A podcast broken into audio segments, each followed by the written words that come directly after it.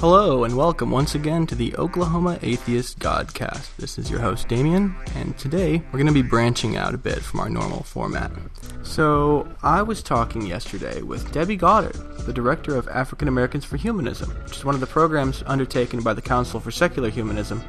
And she explained to me that the humanist community is, demographically speaking, a bit uh, older and paler and highbrow than American culture in general a bit like the Green Party gubernatorial candidate recently dubbed Rich Whitey by the election officials of Illinois. They say it was a typo.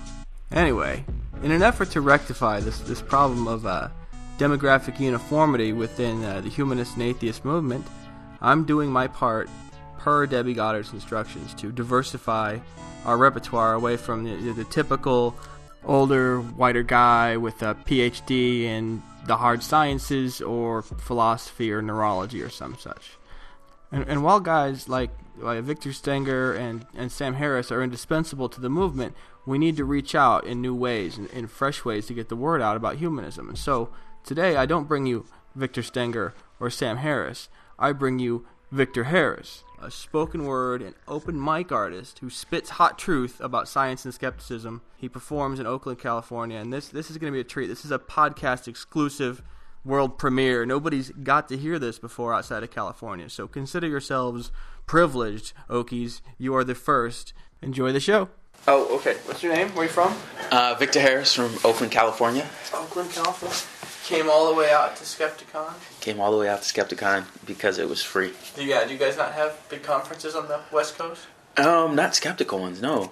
Um, we have, you know, we have a group in the East Bay and we have a group in San Francisco uh, that does meetings, but like unfortunately, most atheist meetings majority white old males. Oh yeah, especially the humanist meetings. Something about humanism attracts the old white men. Possibly an ideological thing. I don't know. Perhaps. All right. Um, so the first poem is called "Flight of the Navigator." It's a response to a theist friend asking me where I got my moral guide from, uh, and since navigators use compass, that's why the title. She asked of me how I could be G-O-O-D if I do not believe in He that is supposed to be my Lord and Savior. What motivating force kept me from doing my darkest desires if I did not fear the retribution of an omniscient being? But I ask you, how many atheists have been rocked by scandal where they were the vandal upon the body of an underaged boy, only to have their organization deny, hide, and defend these men from the retribution due them by the laws of the land? How many secularists practice hypocrisy, preaching the nobility of poverty from the pulpit while living richly off the donated dollars of their impoverished flock? How many skeptics abuse others, verbally and physically, simply because they believe? I mean, what war was ever waged in the name of humanism? How can religion hold morality under lock and key if its leaders can't agree on what is moral?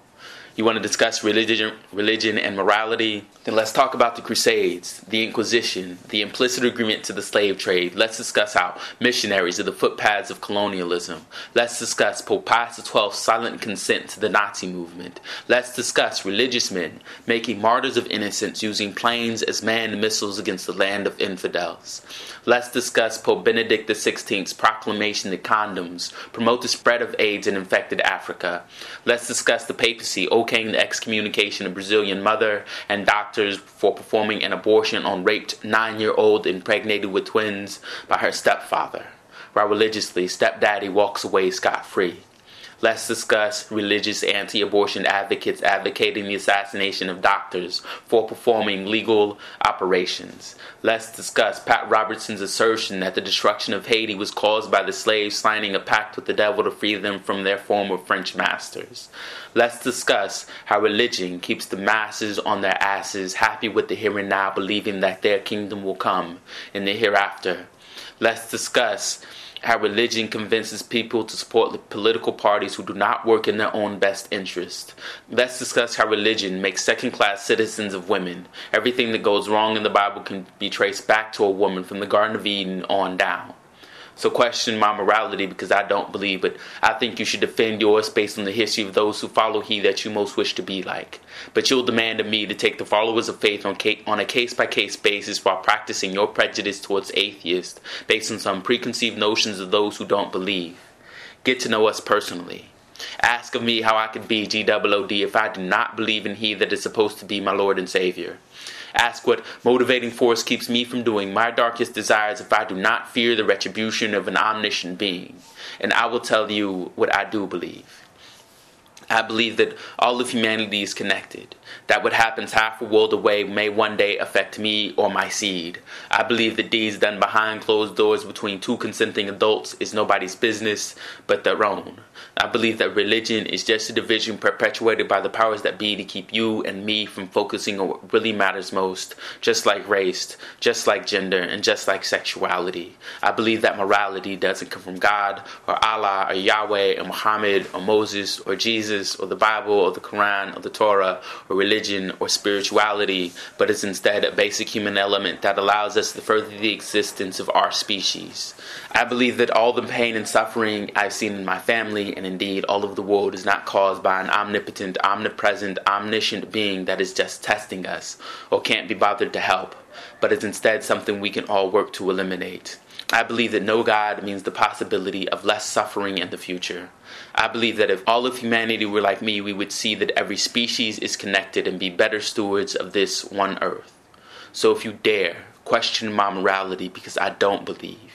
Be prepared to defend yours because you do. Hell yeah. Hell yeah. So, where do you draw the line between spoken word and hip hop? It seems to me if I got a decent producer in there, I could put some some beats behind that. You could definitely, yeah, probably. Um, I'm hip hop. Not, not one, but if I, had, if I had a decent producer, I could do that. Yeah, yeah, yeah. Um, hip hop tends to be more structured in its uh, rhythm and meter. Whereas spoken word, you can kind of do whatever you feel like, and there's a lot more leniency in rhyme scheme and stuff like that. Okay, I got yeah. you. It's important to clear that up for my mostly old white audience. yes, definitely.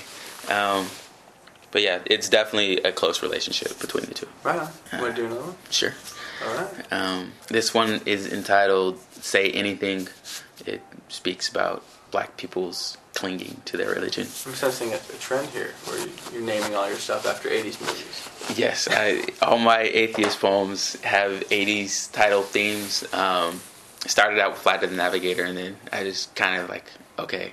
The next one was, uh, it was Falcor as my homeboy. yes.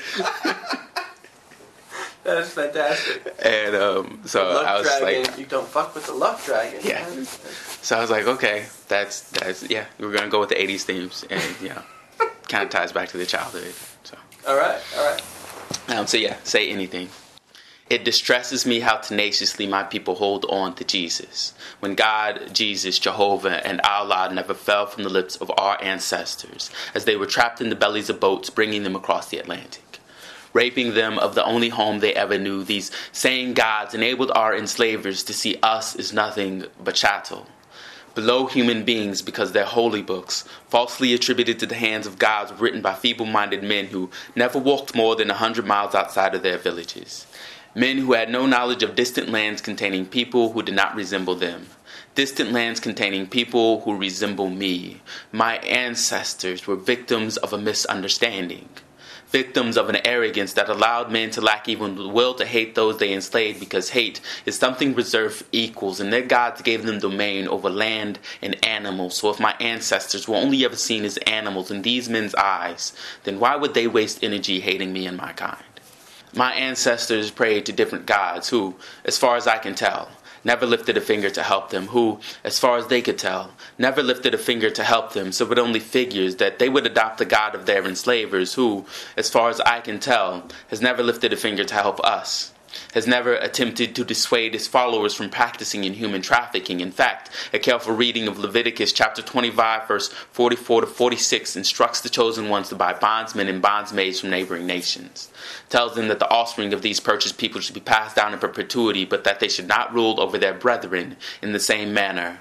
Well mannered men and cultured women would attend slave auctions on sunny Sunday afternoons fresh from church because these were social events watching men, women, and children sold to the highest bidder. Bitter feelings formed deep in the bellies of black men and black women as they watched their families sold away, powerless to rebel, compelled by Sunday's sermon to honor their enslavers. Today's reading comes from the book of Colossians, chapter 3, verse 22, which tells you to honor those who are your earthly masters, with singleness of heart, fearing the Lord, whatever your task, work heartily and I can hardly believe that we have shaken off the shackles of slavery and yet remain shackled so willingly to the religion of our former masters. Accepting their assertions of a loving and benevolent God as they aim pistol and whip at our naked flesh. Accepting their assertions of an omniscient and omnipotent God as they aim community and belonging at our raped, raw feelings of being, with us refusing still to confront the notion that a God who is supposed to be compassionate and caring allowed one culture to enslave another for economic gain that a God who is omniscient would have foresaw the downfall of Adam and Eve, would not have given a serpent the power of speech, would not have placed temptation so easily within reach, that an omnibenevolent God allows atrocities like Haiti to happen, at times being given credit, refusing to edit the record to reflect more favorably on belief in a deity that an all powerful God allows evil to exist in a world that is inhabited by what are supposed to be his most favored creations my ancestors prayed to different gods who, as far as I could tell, never lifted a finger to help them, who, as far as they could tell, never lifted a finger to help them. So it only figures that we would adopt the God of our enslavers, who, as far as I can tell, has never lifted a finger. Fantastic. We had this guy, he came and spoke in Oklahoma City. His, his name is uh, the Reverend Stephen L. Kraft. Mm-hmm. Yeah, Stephen Lewis Kraft. So he's big time conservative. He spoke in Oklahoma City on Christian moral, the topic of Christian morality and America's tradition of freedom. Mm-hmm. And I got in a huge argument with my parents about this. I'm like, I'm sorry, but when I think of America and freedom and Christianity, the first thing that comes to my mind, slavery. yes, we got in a huge argument over that. I'm like, I'm, it, it, how can you how can you say that your tradition fosters freedom? You know, if you, you have you you've read history, right? You've wait, um, this drove me batshit insane. Uh, oh, uh, I just had to share that with you. It was, it's very frustrating. How can he how can he talk about America and freedom? And yeah, and Christianity. It, it drove me crazy. Christianity. Oh, okay, yeah. So I was talking to Debbie, uh, you know, about uh, how, how the African American community does uh, seem to be much more religious than uh, American culture generally. Yeah. And I was just wondering if you had any any other thoughts on that. Like, why does that? Why does that happen? Is it, is it because the, is there's the central cultural nexus in, in the black community, or is it? I, th- I think the the community aspect is definitely a large part of it. Um, I think it's just because, especially Christianity, it reinforces the underdog. Like, you know, Moses led his people out to the promised land after they were enslaved by the Pharaoh. So, you know, we're waiting for that.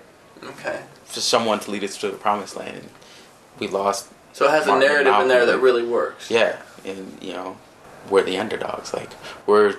There's so many uh, uh, black theists that feel that we're the chosen people. And, like, you know, that we're going to be saved and taken to the promised land. And I, I think that's part of the, the reason that they cling. Yeah. And, and if you feel hopeless, you can you can look to Yeah. these solutions that if you feel like there's no hope in the world, if you feel like the world is, you can look to the other world. You can look to the, Yeah. You, you don't worry about what happens to you in this world. You're going to be better off when you pass. yeah. You want to do one more? Yeah. Yeah. I'll do Falcor as my homeboy. Falcor is my homeboy. Yeah, this one I've never heard before. This one you've never heard, yes. An allegory. I believe in dragons. Not the metaphorical kind, but the metaphysical kind. The mystical kind that flies through skies and raids villages unless virgins are sacrificed, the magical kind that breathes fire and does battle with wizened wizards wearing pointy hats and holding staffs. I believe in dragons because I can see evidence of their descendants scattered around the earth. You call them dinosaurs, but I know the truth. They are dragons who never lived long enough to learn how to fly. But my dragon survived so he could pass the truth on to me, and I, as his righteous prophet, am here to pass it on to you. My dragon is the son of his father. Before there was anything, there was nothing but the father of my dragon. He coughed up a hairball and called the sun of flame. A few millennia later, he had seven bowel movements to form the planets, but he had plans for the earth. See, the earth was special, so he was careful in what he ingested, making sure it was right for life. And now, in order to protect us, his most precious creation, he carries us through the universe in his claws. My dragon will one day poop planets, but for now he evacuates asteroids into the atmosphere. Scientists have been fooled into thinking they come from space, but I know the truth, and now so do you. My dragon did damage when he was younger, demanding sacrifices from believers and death to non believers, but now he is a kinder, gentler deity. He lives in the hills behind my house and he protects me as his righteous prophet, and I give him thanks and praise when he uses his magic to make things go my way and I plead for forgiveness when his angry footfalls causes the earth to quake. Science attempts to tell me that he doesn't exist because he has no influence on his environment, that there is no fecal matter congruent with a large lizard living in the immediate vicinity that there is not enough food that exists in the ecology to feed one as large as he. But my dragon defies science. My dragon lives outside the scope of science. My dragon is magic. See, physicists attempt to tell me that a dragon large enough to make the earthquake would need to be visible from space, and I reply with magic. They try to tell me that his wings would need to be immense in order to lift one so large, and I reply with magic. They try to tell me that fire could not physically exist in a lizard, that flammable expectorant is not enough to cause dragon breath, but an, an ignition system is needed as well, and I reply with magic. Friends and family plead with me to get help. They say that the way I go on about dragons, I must be crazy. And I can see that some of you agree with that assessment. But consider that every inhabited continent has legends about dragons. Consider that every human culture tells tales about these great beasts. If you would only consider that there have been millions of books written about these winged worms, if you only had an ounce of faith in the existence of my dragon, you would see that the evidence is irrefutable.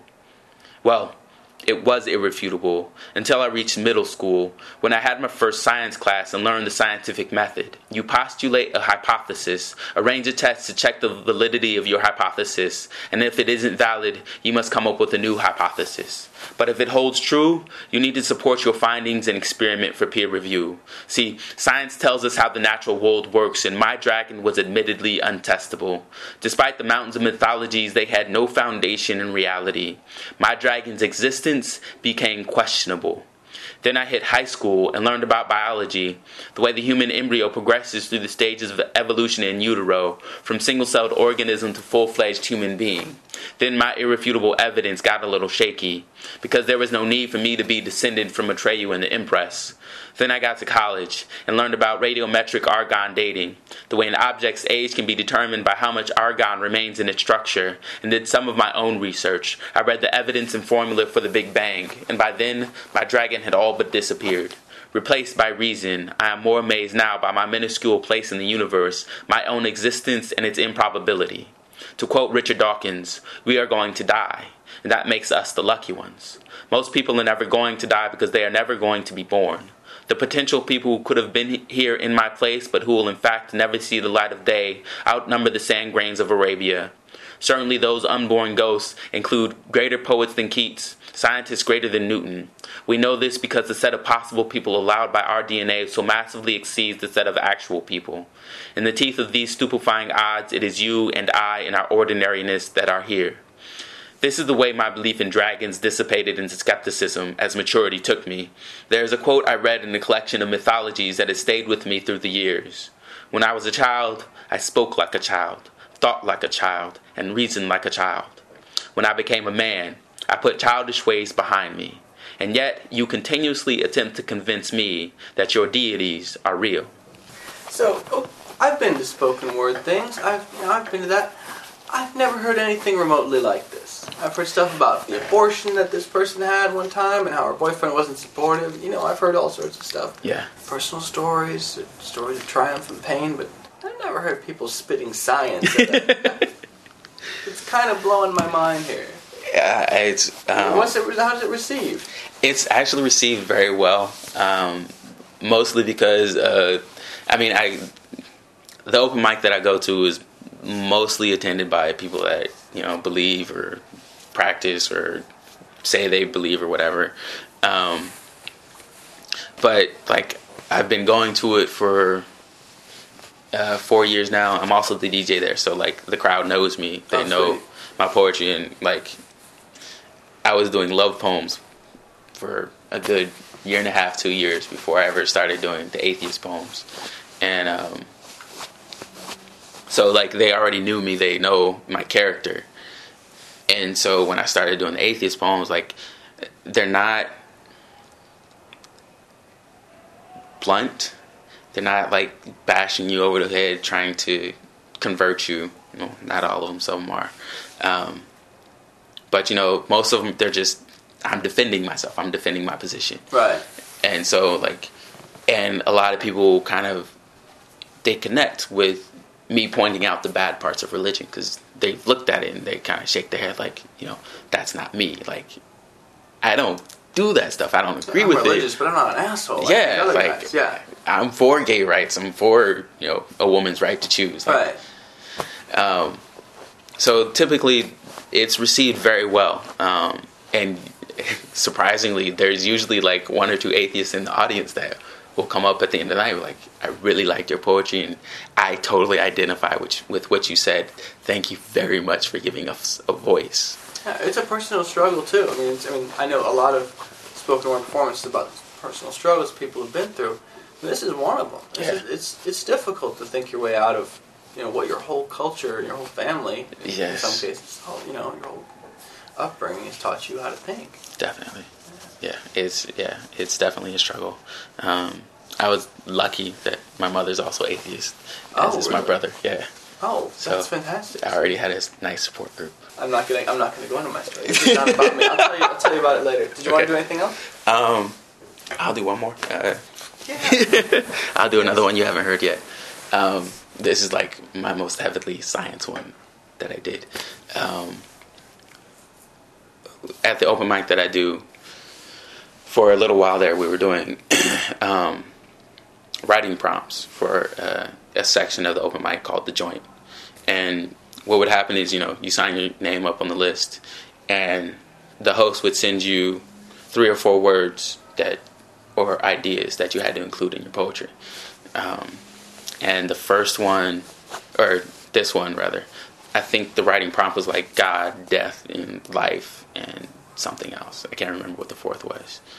So yeah, this is like my response to that prompt. Wow. Okay. It's called Weird Science. I am an amalgamation of milliseconds, a compilation of coincidences, a collection of infinitely small spans of time that separates me from the possibility of my bloodline. I have managed to outrun 500 million of my brethren and sistren to be here today, continuing a chain of happenstance that began moments after the Big Bang brought the universe into being. Matter and energy cannot be created or destroyed, so the same molecules that make up me in this instance have been in existence for over 13 billion years. We are heavenly, but there is no godly hand evident in the creation of man. I could instead trace evidence of my being into the cosmos. The same elements that make me unique have been sourced to create the universe. I mean, forget Jesus. Stars died. Galaxies gave their lives to form my fingertips. How could I not find wonder in waking up? Be more amazed that each day I open my eyes. Each day I'm granted more time on this little blue marble floating through the vast emptiness of space. I am in awe of life. To quote Carl Sagan, I find it elevating and exhilarating to discover that we live in a universe which permits the evolution of molecular machines as intricate and subtle as we. I am left breathless by my understanding that my continuance is an example of the improbable versus the impossible, and despite what some might think, this gives my life more meaning. makes each day more precious, lends weight and reality to the precious actuality of each person I allow into my life because I see that they are an amazing amalgamation of milliseconds, a compilation of coincidences, a collection of infinitely small spans of time that separates them from the possibility of their bloodline. So I offer assistance where I'm able, compassion when I can, and a hug when life's weight proves too great for them to stand because these because these memories will be the markers of my legacy, allowing me to exist for eternity, or at least a few years past my mental exit from this planet. That moment when my atoms are reconnected with the cosmos. I live my life relaxed and happy because I could be gone tomorrow. To quote Stephen Hawking, when your expectations are reduced to zero, you truly appreciate everything you have. Okay. So you got Lawrence Krauss in there, you got Stephen Hawking, you got Carl Sagan. Yes. Tell me who you've been reading. uh, I haven't read any Sagan yet. I really need to. Um, I've read Dawkins. Uh, I just picked up Ben Goldacre's book. Um, Barker. Yeah. Actually, yeah. I really need to read Hawking. Um, I, I like quotes, so that's like I don't necessarily read the whole book. I just I find quotes like search Stephen Hawking quotes or search Richard Dawkins quotes. Yeah, and um, I actually start that off with a, a Neil deGrasse Tyson quote. Um, what did he say? Uh, hang on. We really need to get him at one of our one of our meetings. Of, of you know, definitely, like especially for skepticism. He especially definitely, for skepticism. He doesn't have to come out against God if he's yeah. comfortable with that in public. I mean, he he's not. He says he's uh, agnostic. I think. sure he is. but yeah, I started off with uh, we he are connected. Wants to remain effective as a uh, massive yeah. public science figure. Right. Um, we are connected to each other biologically, the Earth chemically, and the cosmos atomically. Neil deGrasse Tyson. All right. Yeah. Props. This is gonna be great. Thank you. You're welcome. All right. You're welcome very much. Appreciate it. So there you have it, guys. That's it for this week. Uh, let it not be said that I've never tried to bring Oakland to the Okies. Tune in next time for more of what went down at Skepticon. If you'd like to have a discussion about today's show, you can do that at blog.oklahomaatheists.com or you can send me feedback at podcast at oklahomaatheist.com. Have a blessed week.